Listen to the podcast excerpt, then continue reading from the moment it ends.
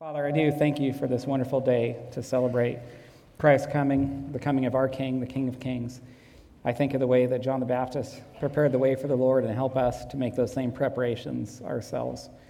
And I pray, Lord, that you would use this time to work in our hearts and help. I'm, so many things during this season that would pull us away from Christ. Sometimes it almost seems like it's designed to take the focus off Jesus. And so help us, help our hearts to be focused on Him. And I do pray that all the work that should be done in each of us to prepare for Christ's coming would be done, and you'd use this sermon for that, Lord. And so to speak to your people, I pray you would meet with them now, that Christ would be exalted, and help us to just remove any distractions and be attentive to your Holy Spirit's work and ministry in each of us personally. We pray these things in Jesus' name. Amen. The of this morning's sermon is Prepare the Way of the Lord. So we've interrupted our verse by verse Eddie through Luke's Gospel for a special Christmas message. That also happens to be in the Gospel of Luke. You won't be hearing the same message you heard years ago in Luke 3. So Christmas is always kind of challenging to put a sermon together because you can only have so many sermons on the um, you know, birth account. And this sermon came to mind for me months ago, and so I've been looking forward to preaching it to you. Did anyone watch, by a show of hands, the debate that took place on November 30th between Governor uh, DeSantis, Ron DeSantis, the governor of Florida and presidential hopeful or presidential candidate, and Gavin Newsom, the governor of California? By show of hands, anyone watch that debate? Okay. Well, Governor DeSantis criticized the way that Governor Newsom prepared San Francisco for China's president Xi Jinping's visit. And if you remember Governor DeSantis, he held up a map of San Francisco that showed areas that Governor Newsom wanted cleaned up um, for the Chinese president's visit. Now, because it's so disgusting, I'm not going to tell you what Governor Newsom wanted cleaned up from the streets of San Francisco, but I will read part of what Governor DeSantis said. He said, When a communist dictator came to town, then Governor Newsom cleaned up the streets. He lined the streets with Chinese flags. He didn't put American flags there. He cleaned everything up, so he's willing to do it for a communist dictator, but he's not willing to do it for his own people. So Governor DeSantis was upset that Governor Newsom prepared San Francisco for this Chinese president, but wouldn't do the same for the American people. And I mention this because it's a present day example of the practice that's described in this morning's verses that we will prepare for the arrival of an important or powerful person. In our day, we will do it for presidents, like Governor Newsom did for the president of China. And in the ancient world, they used to do it for kings. The Old Testament repeatedly prophesied that a king was coming. If you remember when Jacob was blessing his 12 sons and he put his hands on Judah, he said, Genesis 49:10, "The scepter shall not depart from Judah, nor the ruler's staff from between his feet." Until, until tribute comes to him, and to him shall be the obedience of the peoples, or the people shall obey this going to come. So, a scepter in ancient times represented a ruler or king's power. And so to say that the scepter would not depart from Judah was a prophecy that the Messiah or a king or ruler was going to come from the tribe of Judah. Uh, we know Jesus to be the fulfillment of this prophecy, which is why Jesus is known as the Lion of the tribe of Judah. We get greater revelation, so it's Abraham, Isaac, Jacob, Judah. Greater revelation in David's day when the covenant is made with him.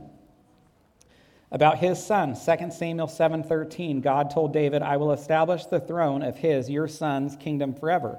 I will be to him a father, he shall be to me a son, and your house and your kingdom shall be made sure forever before me. Your throne shall be established forever." Now, considering that this covenant is about a son who would reign forever, we know that it looks beyond Solomon, who clearly didn't reign forever, to Jesus. And that's why Jesus, along with being the line of the tribe of Judah, is also the son of David, right? Revelation 5 5, he gets both those titles Lion of the tribe of Judah, son of David. Listen to the way the angel Gabriel described Jesus' birth to Mary. He said, The Lord, uh, Luke 132, the Lord God will give to him to your son Jesus the throne of his father David, and he'll reign over the house of Jacob forever. And of his kingdom there will be no end. And so Gabriel told Mary that Jesus' birth was the coming of this long awaited and prophesied king. The Old Testament also prophesied what people were supposed to do when this king came. In Isaiah 40, verse 3, it says, A voice cries in the wilderness, prepare the way of the Lord, make straight in the desert a highway for our God. Every valley shall be lifted up, every mountain shall be made low, the uneven ground shall become level, and the rough places a plain. And so this was describing what would happen in the ancient world when kings were coming. So they would send messengers ahead, or we would say forerunners, who would announce the king's coming, and then the, the people would begin all of the preparations. So they'd get busy picking up trash and cleaning up the town to make it as good as new, or at least as good as new as it could, a town could be in the ancient world. The people also prepared the roads to the town so the king would be comfortable while he's being carried in his coach. And so people would fill in potholes, they'd smooth out rough spots, they'd flatten hills, they'd fill in the valleys, they'd straighten out the curves just so that the king's trip wouldn't have to be uh, too uncomfortable or curvy for him. When the king finally arrived, messengers would run ahead and they would say, The king is coming, the king is coming. Then people would start waving banners and they would celebrate. They would line the streets cheering as the king made his grand entrance. Now, as I'm sharing all this, there's something that could bother you. It would bother me if, in fact, it was the truth that this is what Jesus wanted. Was this what he wanted for his coming? As I'm describing what kings wanted in the ancient world, the preparations that were made for them, is this what our king, the King of Kings, wanted? I'm talking about kings being uh, spoiled or coddled. I'm talking about people who are poor, already working very hard just to stay alive because the ancient world is a difficult place to live. Now having to use their resources and time trying to pamper a king who already lives an incredibly pampered life, especially compared to them. And so you're thinking, this is what Jesus wanted? I don't like the way that this sounds. Didn't Jesus say, Matthew 20, 28, the Son of Man came not to be served, but to serve and to give his life as a ransom for many? But then we listen to this, and it's a bit like, well, it doesn't sound like he's coming to serve anyone. It sounds like he's coming to be served. It sounds like he's coming like any of the other kings in the ancient world. I've told you many times before that we get into trouble with Scripture when we interpret physically what is intended to be interpreted spiritually. So, for example, Jesus preaches the familiar parable of the two builders. Was Jesus really trying to give us counsel about how to build our homes? Was he trying to make sure that our houses had very strong foundations and would be built on rock instead of being built on sand? No. He wasn't concerned about our physical homes having strong foundations, but he was concerned about our marriages, our families having strong foundations and being built on the rock of his teaching versus being built on shifting sand. When Jesus preached the parable of the sower, was he trying to help us agriculturally or was he trying to give us uh, advice you know hoping we become farmers and make good decisions with our seed that we're not going to throw it on uh, paths or shallow soil or thorny, thorny areas where it won't grow. No obviously we know that the parable of the sower had nothing to do with physical soil and had everything to do with the soil of our hearts and that our hearts would be fertile or receptive to god's word right? Well that's the same with the preparations for the king when he comes. And this brings us to lesson one. Jesus wants heart construction versus road construction.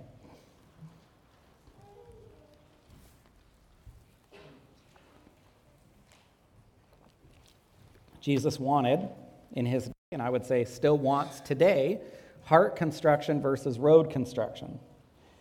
I think we know Jesus didn't really care about roads and towns being prepared for him. Despite the numerous trips he took on dusty roads, we have no record of him ever walking around saying something like, Man, these roads are terrible. I'm the Son of God. Why didn't anyone fix anything up for me? Look at all the trash on the streets. Couldn't anyone have done a simple walk through and picked up a bit, put some things in order for me? The people did have to get, so then you say, well, maybe the people didn't have to get ready for Jesus. No, they did have to get ready for Jesus. He had a what? In John the Baptist, he had a, oh, come on, a what? Yeah, he had a forerunner. So it's not that there weren't supposed to be preparations for Jesus. It was so important for there to be preparations that he had a preparer or someone we call a forerunner to go ahead and prepare the way for him. But that preparation is not physical, it is spiritual. The preparation Jesus wanted and still wants is not about better roads to walk on, but he did care about people having better hearts to receive him. And this is what we sing. Let earth receive her king, let every what? Let every heart prepare him room. About our hearts making room, being prepared. It even says that prepare him room in your heart. And heaven and nature sing, and heaven and nature sing, and heaven and heaven and nature sing. These lyrics are all about preparing our hearts to receive the king. And we get to, so now you're saying, okay, so we're not supposed to prepare the roads, we're not supposed to pick up the trash, we're not supposed to clean up our houses, we're, we're not going to act like we have, I've heard it said that people will clean their houses better in the last 10 minutes before someone shows up than they might have the whole previous work combined, week combined, right? And so is, if we know we're not supposed to do that, if it's not about being hospitable physically for Christ, well, then what does the spiritual preparation look like for us? Well, we get the answer in Luke 3. In fact, your Bibles probably have a heading for this chapter that says what? What, is, what does the heading in Luke 3 say for you? Prepare the way of the Lord, or something like that, right? This is all about preparing for Christ. We're told exactly what to do. John the Baptist prepares the way. So we get to see what John the Baptist did to prepare the way for King Jesus 2,000 years ago, and it's the same thing that we should do to prepare for King Jesus today. Luke 3 2. During the high priesthood of Annas and Caiaphas, the word of God came to John, son of Zechariah. In the wilderness, verse 3, he went into all the region around the Jordan, proclaiming a baptism of repentance and or for the forgiveness of sins. Now, if we interpreted these verses physically versus spiritually, which is to say we interpreted these verses incorrectly, then what would we expect John to say? Well, the king's coming. Pretend like you have that family coming over for dinner. Start cleaning up. Get rid of all the trash. Make it look good as new. Prepare the roads. Fill in the potholes. Smooth out the rough spots. Flatten the hills. Fill in the valleys. Straighten the curves. Instead, what did John do? It's not a trick question. It's what he's known for. It was his primary ministry. John the, he was, what was he doing for people? He was baptizing. That's how he prepared. We don't, there's no discussion of cleaning whatsoever. He's baptizing people. So, why is that? That doesn't seem very fitting for a king.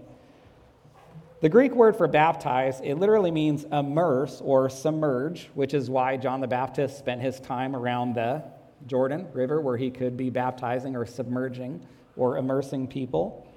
The type of baptism John performed differs from the baptisms that we perform when we baptize people in Jesus' name. So we baptize so people can identify with Jesus' death, burial, and resurrection, right? That's the water, they're still, they've died, they're lowered under the water, they're buried, they're raised up out of the water by someone like myself, picturing God the Father raising Christ, and this person is publicly proclaiming their identification with Jesus' death, burial, and resurrection. But in Luke 3, Jesus hasn't died, been buried, or resurrected yet. So Jesus, or excuse me, so John cannot be performing a Christian baptism as we know them. So, what was he doing? He was preparing the way by, prepare, by performing a baptism of repentance. Let me show you two examples in Acts revealing people had received John's baptism but not been baptized in Jesus' name. Turn to Acts 18 25.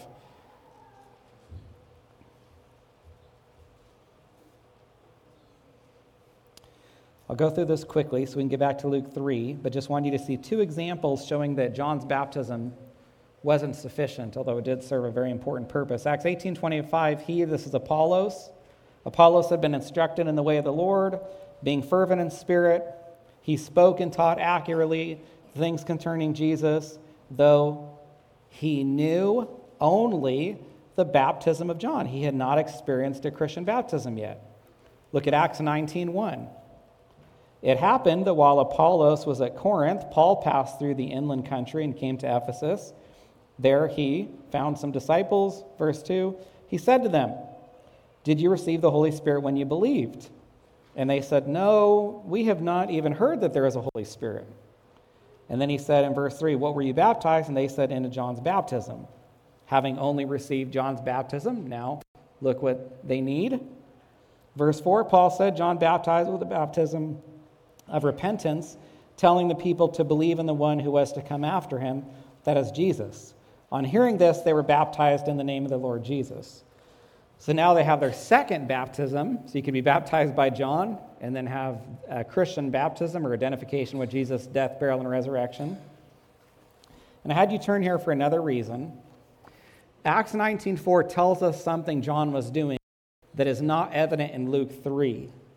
So in Acts 19:4 we can also see that John or excuse me, in Acts 19:4 we can see that Paul said that John the Baptist was also telling people to believe. So Paul says that John the Baptist was commanding people to believe. So we prepare the way for Jesus by believing in him. He said, Believe in the one who was to come after him, that is Jesus. Now turn back to Luke 3. So we have John preparing the way for Jesus by commanding belief and also by performing baptisms of repentance. And we see that in Luke 3 3. Luke 3 3, John went into all the region around the Jordan proclaiming a baptism of repentance for the forgiveness of sins. And this brings us to lesson two. Prepare the way of the Lord by part one, repenting. Prepare the way of the Lord by part one, repenting. This is the first step of preparation. You want your heart prepared for Christ or for Christ coming?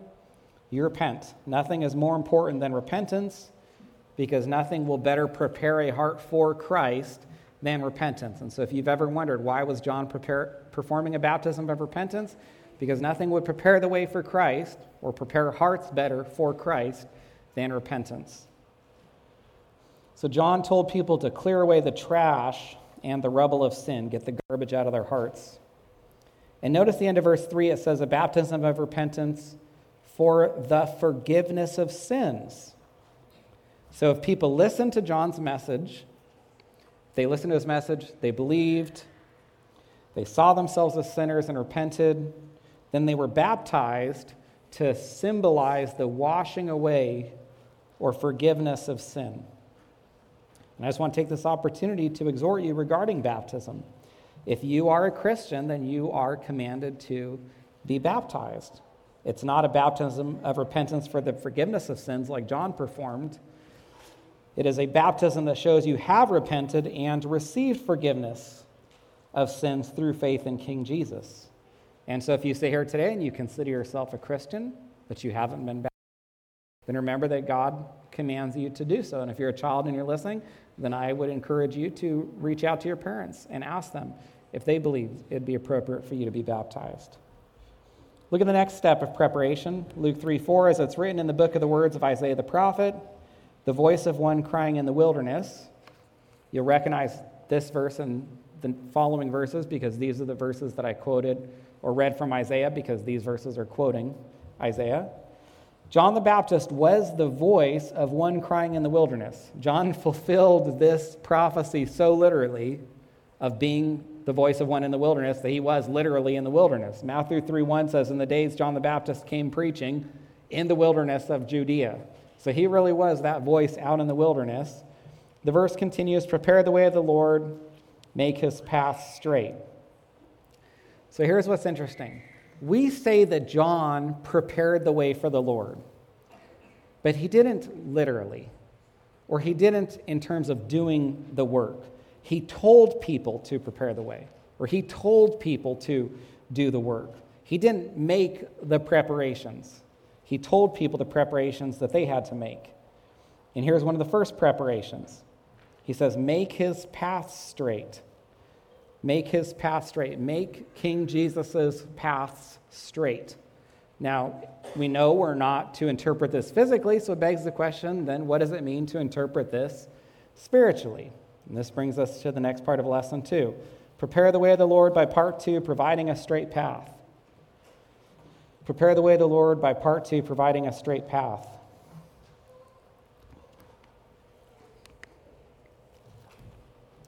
I want to illustrate what we should not do for Jesus, or maybe say it like this I want to tell you what we should not do to Jesus by sharing a story from my life from this past week that will illustrate this. So, Katie has told me numerous times that Jake Motzkus and I are very similar. She says we think similarly, we generally seem to agree with each other, we preach similarly, we both love God's sport, we generally um, think, preach the same, and the Lord has graciously protected us from having the height of ungodly men in Scripture. One more thing that we have in common. There's one more thing Jake and I have in common, and it is our poor sense of direction. Jake once told me that he's missing the part of his brain that allows him to figure out where to go. And I'm missing that same part of my brain. We are so bad together that one time when we were driving back from Longview, the two of us stopped in Kalama, and I would not say we got lost, but we got off at the wrong exit and didn't know where we were. Now, when you consider that Kalama is not a bustling metropolis, then you can tell just how bad we are at directions. Now, this weakness of mine, it surfaced this past Monday night when I took Ricky to watch the Seattle Seahawks and surprised him for his birthday. And we had, I took him to sushi in Chehalis, about halfway between Woodland and Seattle, to try to convince him that when we left sushi, we were actually heading back to Woodland. And I was convinced that he would probably uh, recognize pretty quickly that we're not heading back to Woodland. We even got in the car, and the map that I have to use, obviously I have to use it or else I'll get lost, showed that it was an hour and a half to get home, where it had only been one hour to get to sushi. So Ricky says to me, Well, if it was one hour to get to sushi, why is it one and a half hours to get home? And I said, Well, maybe there's traffic or an accident, which is a true statement. There could have been traffic or an accident, right? And so I'm thinking, how long am I going to be able to have Ricky think that we're heading to Seattle versus Woodland? And so we're getting down into Seattle, and we only, it shows on the map that we're like four minutes from the stadium. And Ricky's like, this says we're four minutes from Woodland, and this does not look like Woodland. and I said, I mean, well, I don't know, maybe it's kind of that industrial area over by Walmart. he goes, he goes, I don't think so. Now, the reason, the, believe it or not, the reason that I was able to fool him as long as I was is because he's so used to me getting lost that he actually thought that this was just one more instance of me getting lost. And so the stadium's like right there, and I'm like, hey, do you want to go watch the Seahawks play? And so that, that was, you know, I've, I've watched three football games in person. I haven't, in my whole life, that was the third one. I haven't watched a game in person in 20 years which tells you I'm not, not the biggest football fan, but I'm a fan of my son, and so it was a sweet, sweet blessing to have that time with him. Now, the reason I'm telling you this, the Seattle Seahawks stadium seats 69,000 people. And Ricky was gracious and never pointed out that it seemed like 68,999 people found their vehicles before we found ours when we left the stadium. so, because you go into the stadium and you're in this huge crowd of people, it's just a mob. And when you leave the stadium now, it's dark, it's at night, you've walked who knows how many miles, you know, through and around the stadium. So when we came out, I had no idea where we were. We were asking different people for directions. I probably asked like two or three or 17 different people how to get to the parking lot where the car was. And this one guy said, and I quote, he said, You want to go left, left, left, right, left, right, left. Now, I was lost after the second left that he told me. So if you could look down on us from above, our path to our vehicle probably looked like someone scribbling lines on a piece of paper. And I mention that because that's what we're not supposed to do with King Jesus. Don't make a bunch of lines all over the place. Don't make him chase you. Make his path straight, as the verse says. Don't make it hard for him. Don't spend your life running away from Him.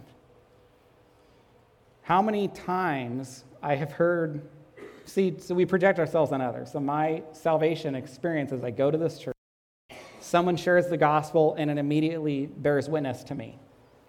So I have plenty of other weaknesses and struggles, but by God's grace, that wasn't a struggle that I had to overcome, believing the gospel. I heard it and believed. Well, because that was my experience and I project that on others, I assume that's the case for others. How many people have you heard say something like, I was running away from Jesus? I was not listening. I felt convicted, but I kept going my own way. That's not making a straight path for Jesus. That's a scribbly line that's all over the place when the Bible says to make a straight path to your heart for Him. And so, do you have any obstacles between you and Jesus? Is there anything that keeps you from, from reaching Him or anything that keeps Him from reaching you? If you want to prepare for Jesus' coming, give Him a nice straight path to your heart. Look at the next step of preparation. It says, Every valley shall be filled. This refers to low places or depressions in our hearts that need to be filled. So, lesson two prepare the way of the Lord by part three being joyful.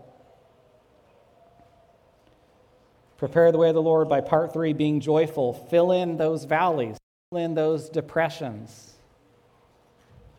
The second beatitude it says, Matthew 5 4, blessed are those who mourn, for they shall be comforted. Now, how do we reconcile having joy with a beatitude that says, Blessed are those who mourn. Those seem irreconcilable or incompatible, right? Being joyful and mourning. Jesus is talking in the Beatitude about mourning over sin. He's not talking about people who are constantly sad and melancholy. Joy is one of the fruits of the Spirit, which means if we have the Holy Spirit in our lives, joy should be produced. God wants us to have so much joy that we're even told to have joy when we are suffering, which is the exact opposite of what we feel when we're suffering. James 1 2, count it all joy when you meet trials of various kinds. 1 Peter 2 3, we rejoice in our sufferings. It is a bad witness when Christians are constantly joyless. People are going to say, What? Man, I do not want to be. All the Christians I see are completely miserable. If that's what it means to be a Christian, then just keep that as far away from me as possible. And if you're blessed enough to listen to Jill's testimony this morning during Sunday school, she shared that what part of what drew her to Christ was the joy that she saw in Christians. Sometimes we must do what Psalms 42 and 43 encourage, which is to talk to our souls. If you've never heard this before, you should be told this at least once that we must talk to or preach to our souls. Psalm 42 5. Why are you cast down, O my soul? Why are you in turmoil within me? Hope in God, for I shall again praise him, my salvation and my God. And this is repeated two more times 42 11, and then Psalm 43 5. So, within a few verses apart, three times we're told the exact same thing because God wants to make sure that we don't miss just how important it is to talk to or preach to our souls. Have you ever heard that we should not listen to ourselves, but we should preach to ourselves? Sounds kind of funny, doesn't it? But there's a lot of truth in it. We shouldn't listen to ourselves, but we should preach to ourselves. And here's what I mean by that. When you're tempted to listen to yourself, listen to yourself say to you, My life is so hard. I'm so unlucky. Bad things keep happening to me. Why do I have it so much worse than everyone else? statements that will suck the joy out of our lives, cause these valleys, right, that need to be filled in to actually become deeper, fill us with discouragement, even depression, we must preach to ourselves. We must be like the psalmist and say, Why are you cast down, O my soul? Why are you in turmoil within me? Hope in God, for I shall again praise him, my salvation and my God. Christians should actually be people who should be sometimes walking around talking to themselves right? Walking around praying. I think about Hannah when she was lamenting and, and over not having a child. And so Christians should be people who are preaching to ourselves. And if there's one time that we should really have joy, it's when we celebrate Christ's coming. This is not my opinion. Joy is one of the themes associated with Jesus' birth.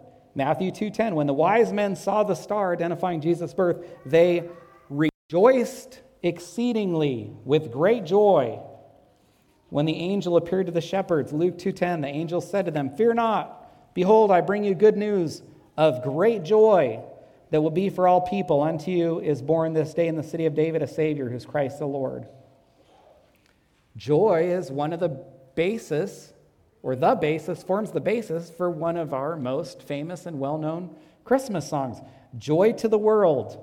The Lord has come. Let earth receive her king. Joy to the earth. The Savior reigns. Let men their songs employ while fields and floods, rocks, hills, and plains repeat the sounding joy. Repeat the sounding joy. Repeat, repeat the sounding joy. So if you want to prepare for Jesus coming, fill in the valleys. The depression, the discouragement should be removed and replaced with joy. Look at the next way to prepare. Every mountain and hill shall be made low.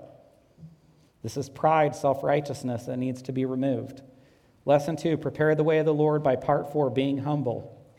Bring those mountains down, make those hills in our lives or in our hearts low.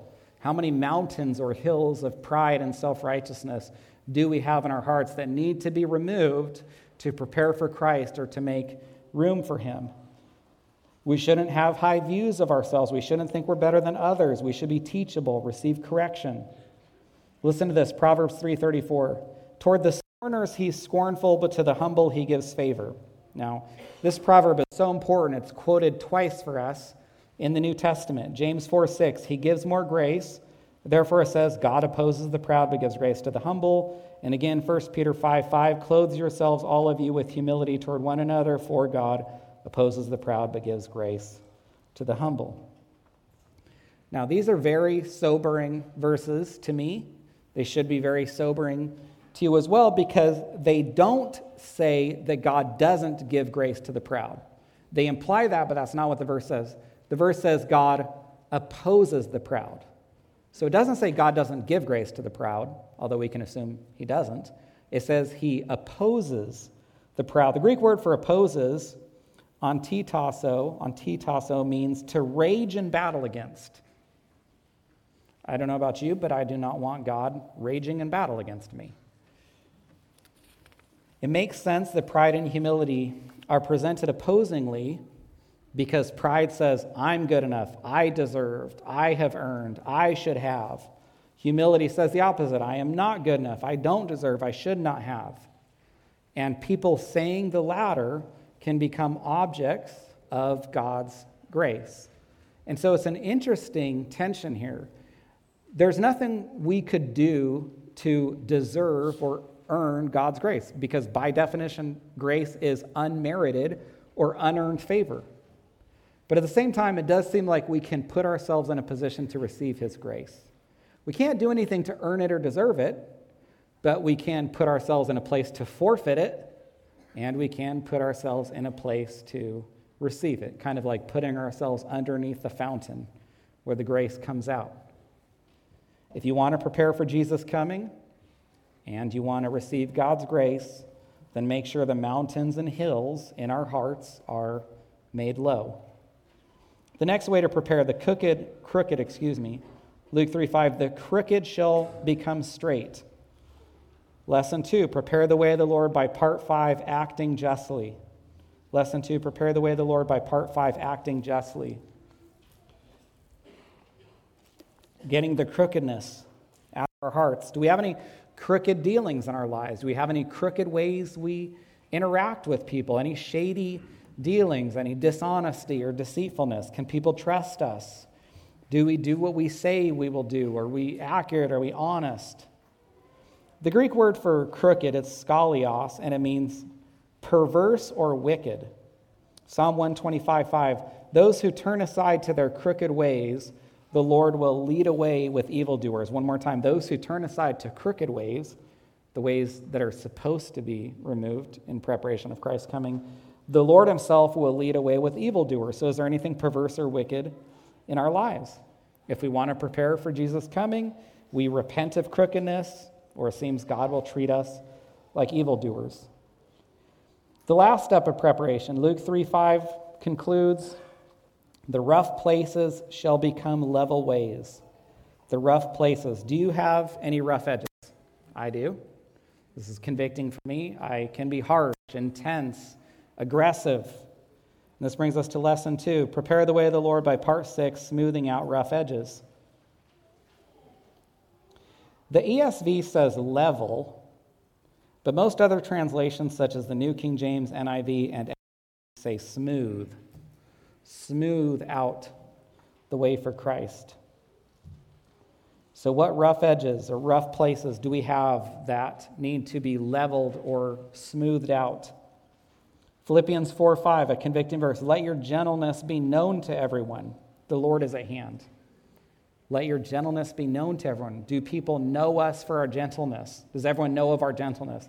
When people think about us, do they think, well, he is a gentle person or she is a gentle person? That's convicting.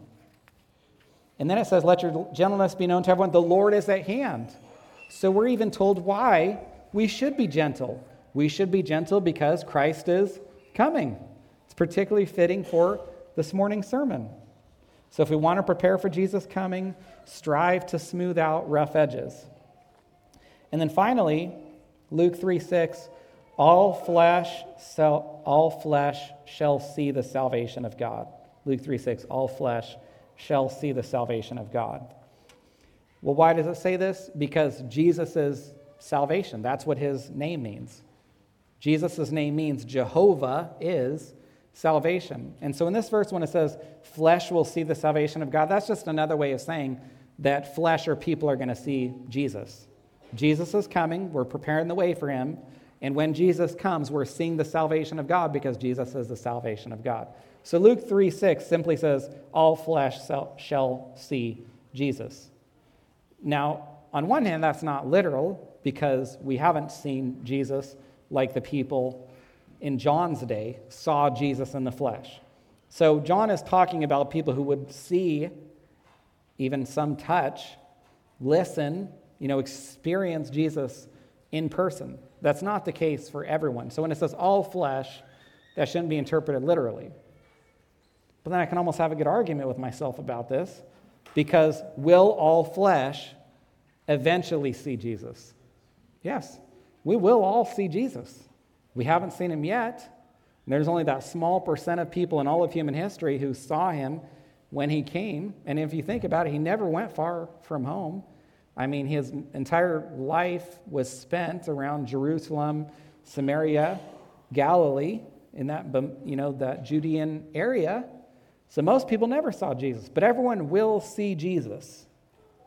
Believers will stand before him and see him as our Savior who died for our sins. Unbelievers will stand before him and see him as judge who sends us to hell. But if you sit here today, you must know that you will see Jesus. And you decide what Jesus you see, if he is Savior or if he is judge but he will be one or the other.